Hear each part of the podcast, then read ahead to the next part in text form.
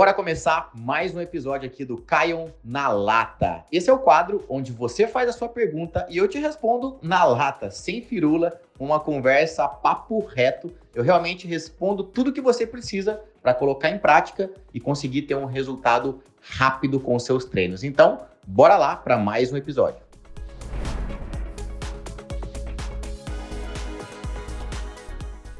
Tem uma pergunta aqui, ó, da Sônia Souza, ela pergunta o seguinte: hormônios para menopausa atrapalha no emagrecimento? O que acontece? É muito comum hoje em dia, né?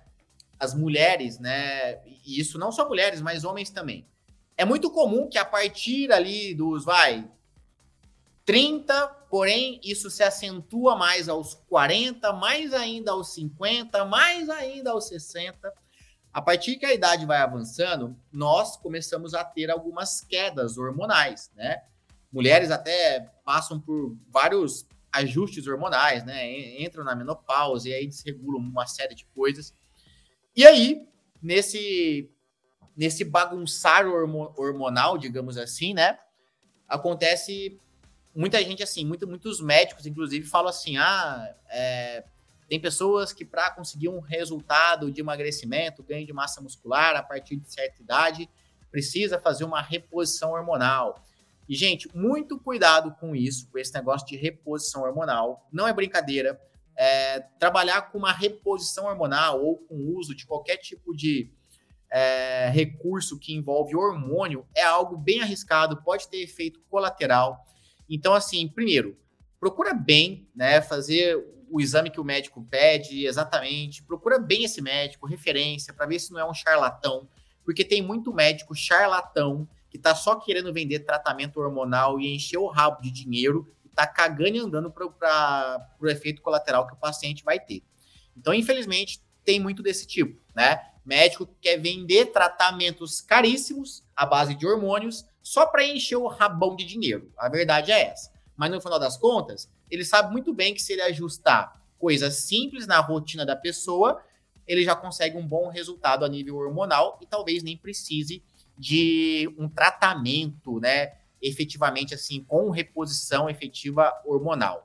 Então, assim, bastante cuidado com esse tipo de coisa, porque isso pode, pode ser muito prejudicial, tá? Mas aí, assim, pegando o gancho aqui da, da pergunta em si, né, que a Sônia fez, ela, ela fala o seguinte: atrapalha no emagrecimento? Na verdade, não, Sônia. É, pode até ajudar, tá? Então, desde que você. Quando você está com todo todo seu seus hormônios regulados, você contribui para o seu emagrecimento, ganho de massa muscular. E agora entenda que o processo da menopausa é algo natural que acontece, né? Algumas mulheres têm esses sintomas mais cedo, outras um pouco mais tarde, mas que o, o grande ponto é isso é natural, você não tem o controle sobre isso, de quando vai ter os sintomas da menopausa ou não. Isso não tem o controle. Agora, o que, que você tem o controle, Sônia? Você tem o controle de se alimentar bem e de treinar musculação. Isso você tem o pleno controle, né? De escolher bem as suas refeições e de, e de fazer exercícios com carga.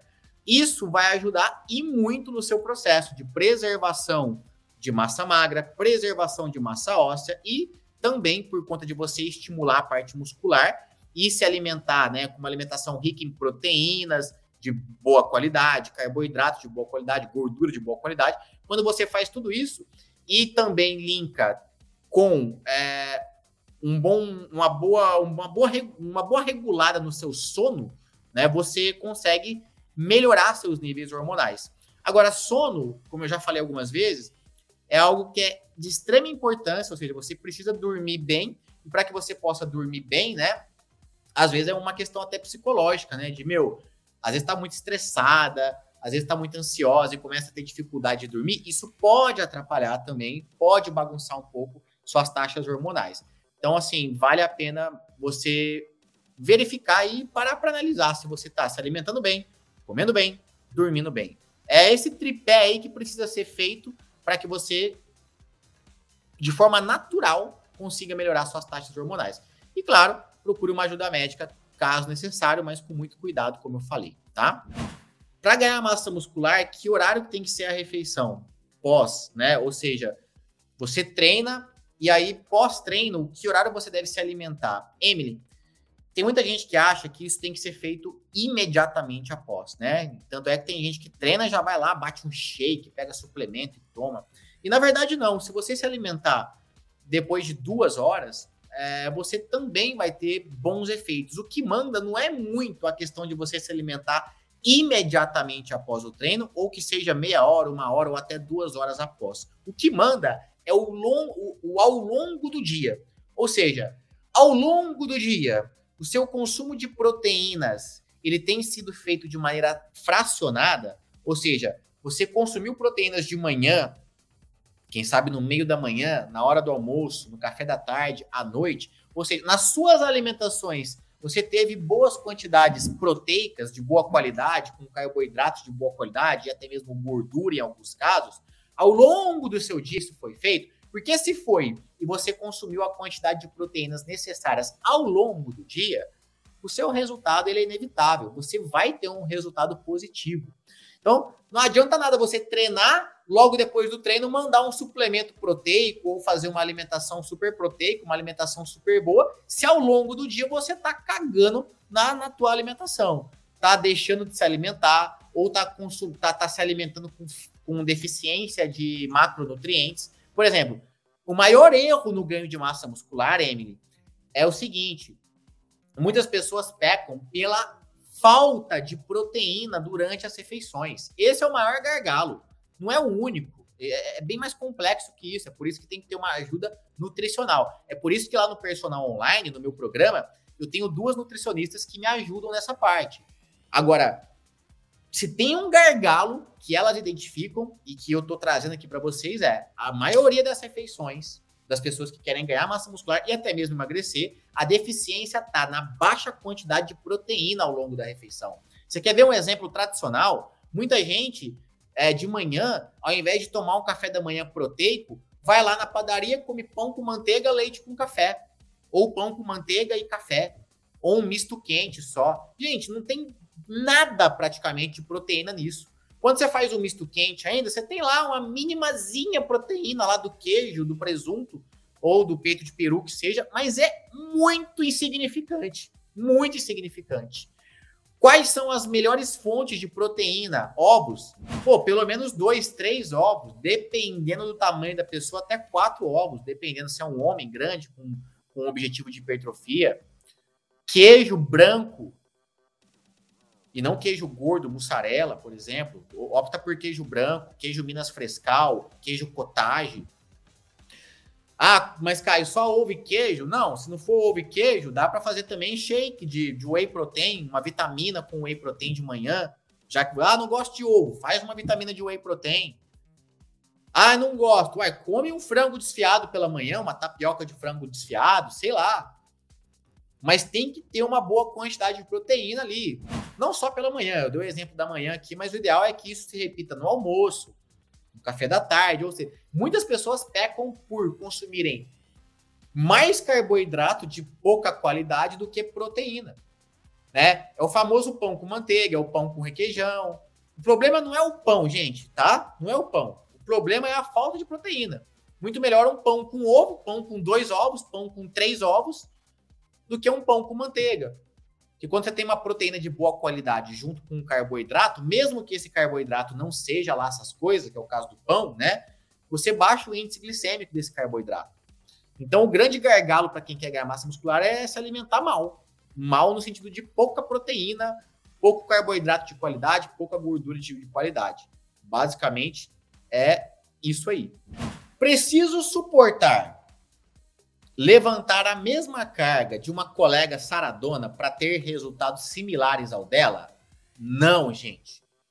Então, traduzindo a pergunta, para você ter um corpo fitness, um corpo gostoso, sabe aquela gostosa da academia? Sabe? A, a, a bunduda, a blogueira gostosona, aquele corpo que você quer ter? Ou para você que é homem, de repente você vê um outro homem que você fala, caramba, queria ter esse shape, desse jeito. Às vezes surge a pergunta: pô, se eu quero ter um shape igual dessa pessoa, será que eu preciso pegar o mesmo, a mesma quantidade de peso que essa pessoa pega? Gente, não. Peso, carga é individual. Vamos dar um exemplo, tá? É...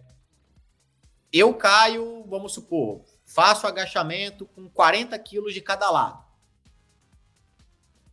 O, uma outra pessoa, vamos pegar o João, que quer ficar com o corpo igual do Caio, ele vai lá e põe os mesmos 40 quilos de cada lado. O que acontece? Esses, esses 40 quilos para o João, pode ser que fique muito pesado e ele não consiga fazer o movimento com qualidade, ou pode ser que fique muito leve, vai que o João é mais forte que eu, né?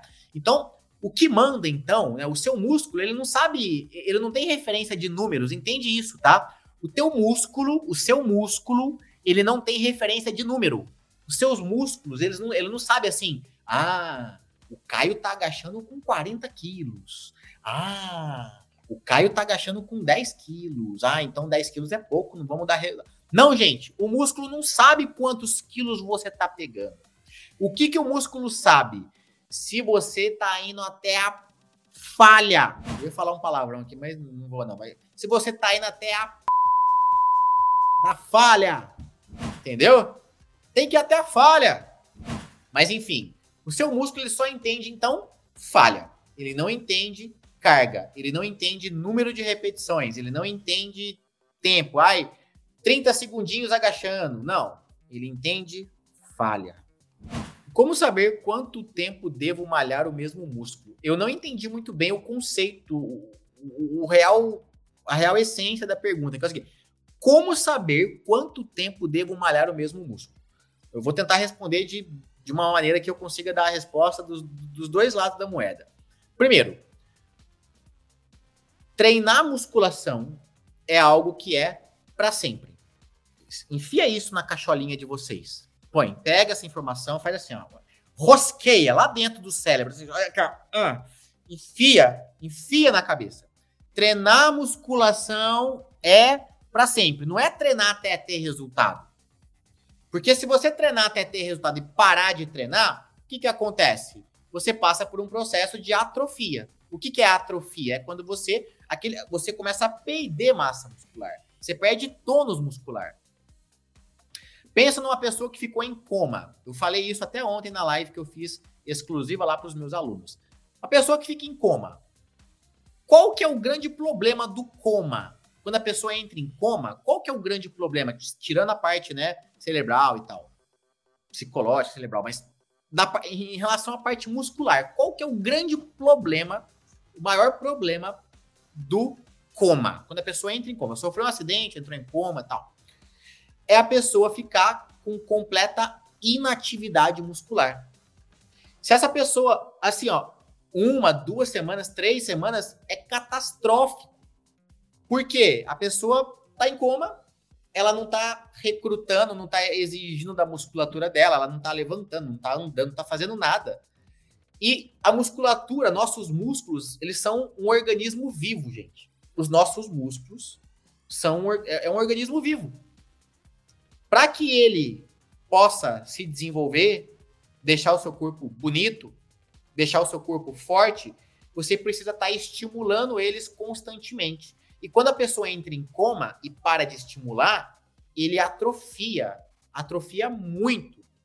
Faz você perder resistência, perder força, você vai definhando. E você, por diminuir muito a quantidade de massa muscular, seu metabolismo vai lá para baixo. Você vai engordar com mais facilidade. E vira uma cascata negativa. Então, assim, como saber quanto tempo devo malhar o mesmo músculo? Então, assim, primeiro, treinar é para sempre. Você vai treinar o resto da vida todos os músculos do seu corpo. Agora, vamos pegar a tua pergunta pelo que eu acho que foi, né? Que é tipo assim, como saber quanto tempo devo malhar o mesmo, no sentido de eu vou malhar esse músculo aqui todos os dias, dia sim, dia não. Geralmente, cada parte do corpo a gente estimula no treino cerca de duas vezes por semana, no máximo três. Então, por exemplo, treino de perna. O ideal seria você treinar a perna de duas a três vezes por semana. Treino de braço, por exemplo, peitoral, de duas a três vezes por semana. Abdômen, de duas a três vezes por semana, no máximo. Não precisa e nem deve treinar a mesma musculatura todos os dias. Tá? O legal é que você tem uma organização. De um dia você treina uma parte, outro dia você treina outra. Tem essa organização. Por quê?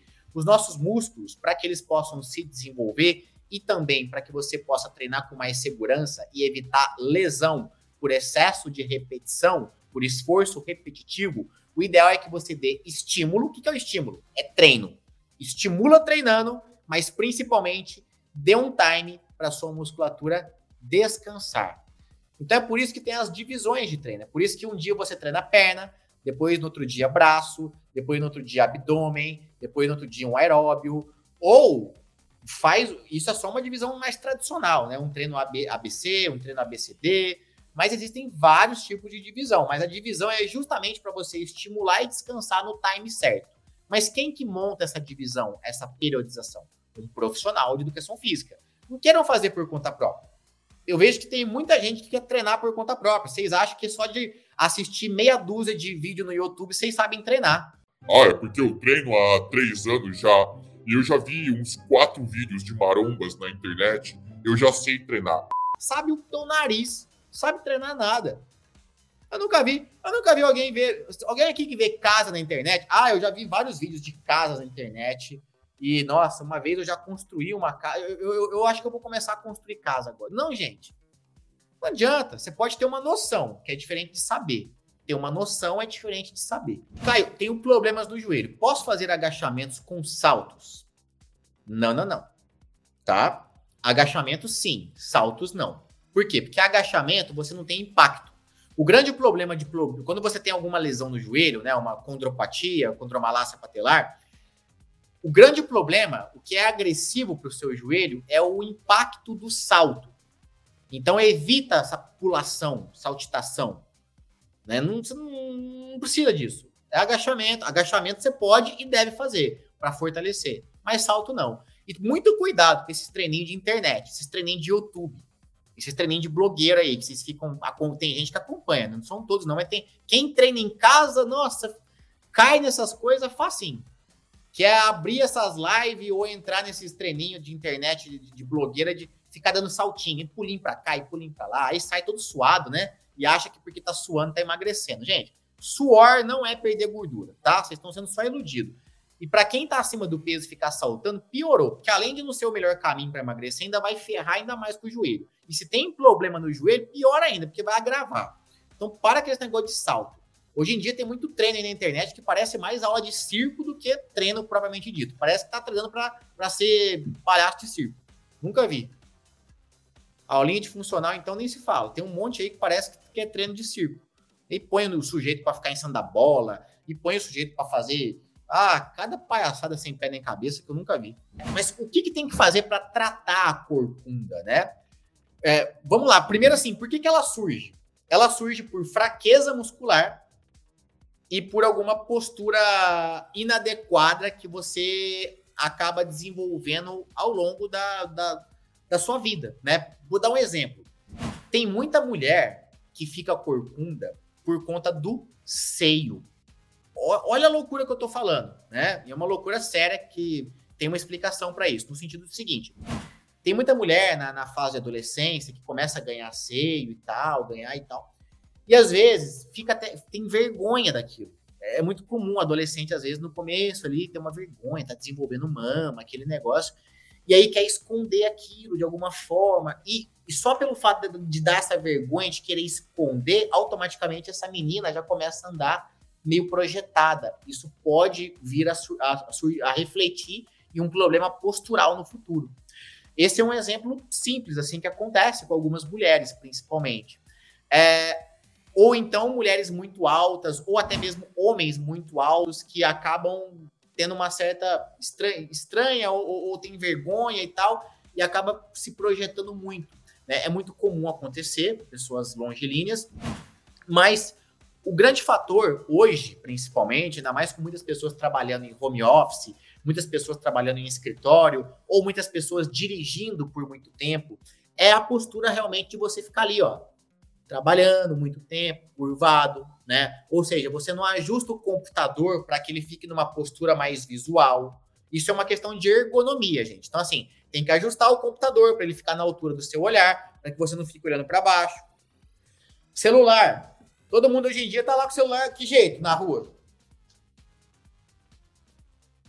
Então, dirigindo, má postura muitas vezes. Então, vários comportamentos que você vai tendo, seja por questões profissionais, por questões, né, de desenvolvimento que você tem corporal desde a sua adolescência, você vai arrastando, tudo isso vai comprometendo, pode ir comprometendo a sua postura.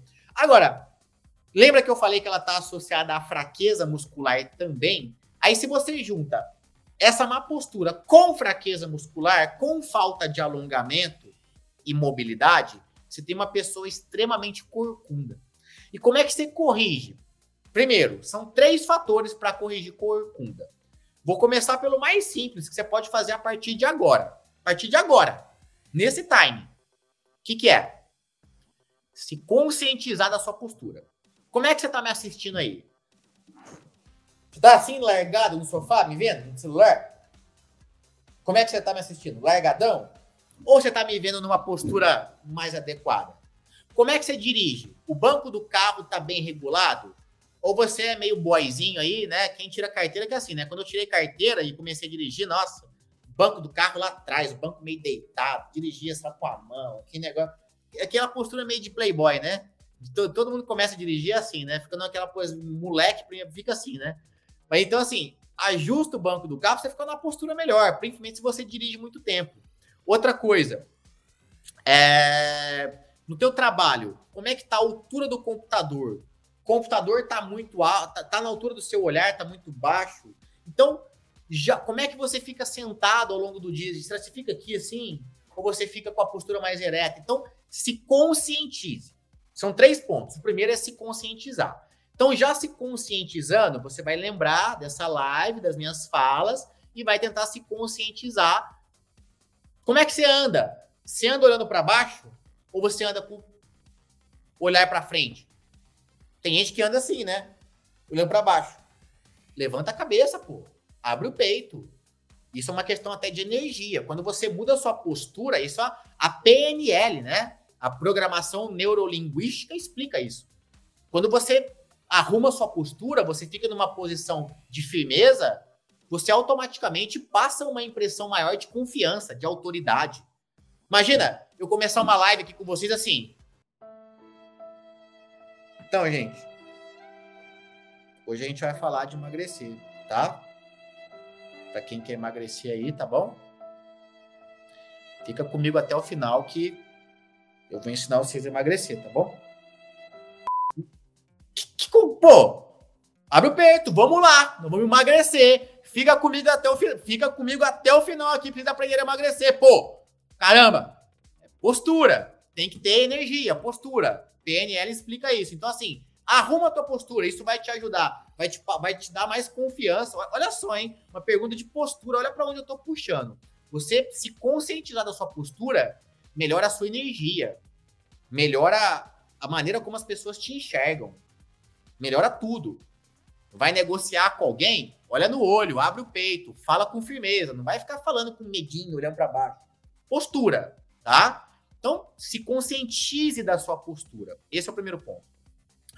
Agora, os outros dois pontos, eles estão correlacionados com o treinamento. Então, assim, corcunda, o que, que é? Corcunda é você estar tá com as musculaturas, possivelmente, da cadeia posterior do seu corpo, frouxas, fracas. Então, quando você fortalece musculatura de romboide, grande dorsal ali, lombar, ou seja, todos os estabilizadores de coluna, quando você fortalece a sua cadeia posterior ali de tronco, você traciona a sua coluna um pouco mais para trás. Você tende a ficar mais alinhado. Além disso, óbvio, você precisa também trabalhar o quê? Uma expansão de caixa torácica através de alongamentos, trabalhos de mobilidade, conscientização, fortalecimento, trabalho de alongamento e mobilidade. É tudo isso, tá? Então, assim, quer corrigir corcunda? Trabalha esses três pontos aí, má postura, que com certeza vai melhorar, tá? É normal sentir dor no ombro ao executar bíceps e peito? Ou pode ser uma execução errada? Olha, Peitor, quando você trabalha peitoral, vamos supor, supino com halteres, supino na barra, supino inclinado. Quanto mais inclinado é o supino, maior a participação dos deltoides, que são as musculaturas do ombro. Então, quando você trabalha um supino, por exemplo, que é um dos exercícios para peito, quando você trabalha até o crucifixo com halteres, por exemplo, você usa as musculaturas dos, dos deltoides como musculaturas coadjuvantes como musculaturas secundárias, elas trabalham também no movimento. Então é normal você sentir o ombro na hora de treinar peito, porque o ombro participa do treinamento de peito. Quando você treina peito, não é só peito, você trabalha uma série de musculaturas. Então o ombro, musculatura dos deltoides, deltoides trabalham, é, principalmente deltoide anterior, tá? Deltoide anterior trabalha junto com esses exercícios para ombros. Agora, Sentir o ombro no exercício de bíceps já não é tão comum, já pode ser um erro de execução.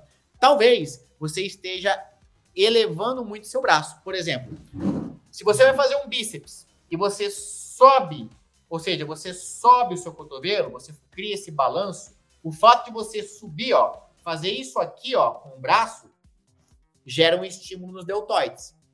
E aí você sente o ombro, mas não é para sentir o ombro, é sentir o bíceps. Então o que tem que fazer? Encaixar a coluna, estabilizar, travar o cotovelo e movimentar sem fazer o balanço, porque se você fizer o balanço com o cotovelo, levar o seu braço à frente, os deltoides entram em ação. E aí você sente o deltoide, ou seja, o exercício era para ser para bíceps, mas aí você, por fazer o movimento errado, você está trabalhando bíceps e ombro. Aí você fala, ah, eu sinto o ombro na hora de fazer o bíceps. Não, você está fazendo o movimento um pouco errado. Então, olha só, tomar cuidado com a execução. Técnica é tudo. Agora, para peitoral é normal, tá? É verdade que eu preciso ter uma taxa exata de nível de gordura no corpo para que apareça a definição abdominal? Ingrid, mito ou verdade, hein, gente? A pergunta da Ingrid, hein? É verdade que eu preciso ter uma taxa ideal de gordura para aparecer a minha definição abdominal? Mito ou verdade? Verdade, gente. Verdade. E isso varia de acordo com sexo e idade, tá bom? Tem uma tabela até, que eu até vou colocar aqui para vocês, baixarem depois da live.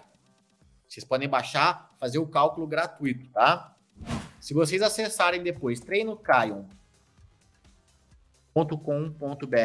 barra gordura corporal, vocês vão encontrar um tutorial para saber qual é a quantidade de gordura que vocês têm no corpo. E lá tem uma tabela. Então eu vou repetir, ó, é treinocaion.com.br barra gordura corporal.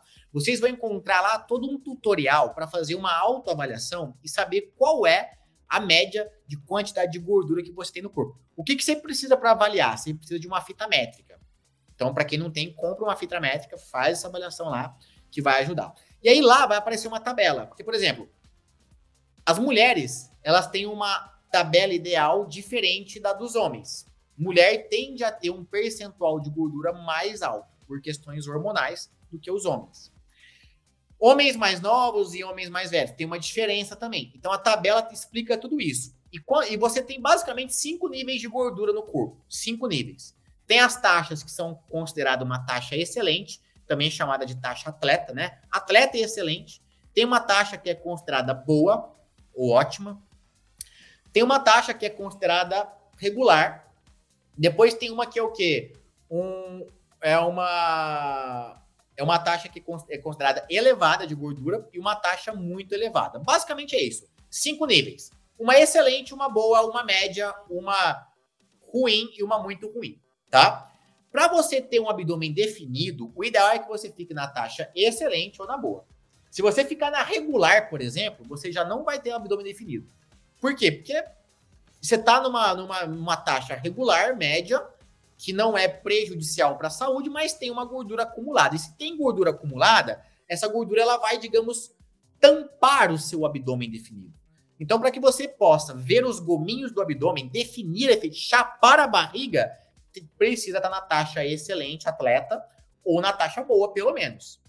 Se estiver na regular, na elevada, na muito elevada, você não vai conseguir ver abdômen definido. Então, a, a pergunta da, da Ingrid é, é, sim, é verdade. Tem, uma, tem um nível ideal de gordura que você precisa ter para ver o abdômen definido. e vocês conseguem. Ah, Caio, mas não entendi direito. Como é que faz isso? Nossa, parece que tá meio complexo. Vai no meu site que lá tem tudo explicando, que é treinocaio.com.br barra, tem que pôr barra, gordura corporal, para vocês caírem nessa página, tá bom? Ó, essa pergunta é caliente. Tem uma pergunta aqui caliente. Será que eu falo o nome de quem perguntou? Acho que essa aqui eu não posso nem falar o nome de quem perguntou, hein? Porque vai que vai que o marido dela tá assistindo a live, gente. Vocês ficaram agora na vocês ficaram agora curiosos, né? Vai que o marido dela tá assistindo a live, né? Pergunta caliente aqui, ó. Vou falar só o sobrenome dela. O sobrenome dela é Lopes. Tá?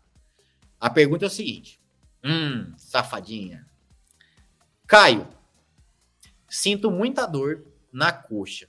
Parece cãibra quando eu estou transando na posição de agachamento. Por que que isso acontece? Gente, é cada uma, né? Olha só. Dor na coxa, tipo uma cãibra, quando tá transando na posição de agachamento. Vamos lá. Eu diria que um dos motivos pode ser o seguinte, ó, vai que a vara do sujeito é muito curtinha. Se a vara é muito curtinha, você tem que descer muito. E aí fica só lá embaixo, aí deve dar uma cãibra. Sacanagem, né? Sacanagem. Não, vamos considerar que é uma vara normal, tá? é o seguinte, é, a câimbra ela, ela é multifatorial, ela tem vários, vários motivos, mas quando você fica numa posição isométrica, que é durante, né, o ali vai estar tá isométrica ali naquele negócio ali, ó. O que que acontece? O ideal é você mesclar, né, minha filha? Não adianta, não adianta querer ficar quicando o tempo inteiro, tá? Você ficar quicando o tempo inteiro é muito esforço muscular mesmo. Haja perna para conseguir ficar ali quicando o tempo inteiro. Então é, é uma quicadinha, uma sentadinha, uma reboladinha. Uma quicadinha, senta, descansa um pouquinho, reboladinha. É igual a musculação. Você faz a série e descansa. Então, série, 10 repetições. Pá! Sentiu que vai falhar, a coxa começou a dar aquela cãibra, dá aquela sentada forte, aperta a xereca lá, ó. A Kátia da Macina ensina isso. Quem segue a Kátia da Macina ensina? A Kátia aperta e solta lá, ó. Aperta e solta. Dá uma reboladinha em cima assim, ó e aí depois vai, quica de novo. É a solução. Tem o lordose. Como corrigir apenas com alongamento e musculação em casa? Da mesma forma que você faria na academia, tá? Existe muito mito de achar que o treino em casa ele precisa ser diferente do treino de academia, tá? Gente, é o seguinte.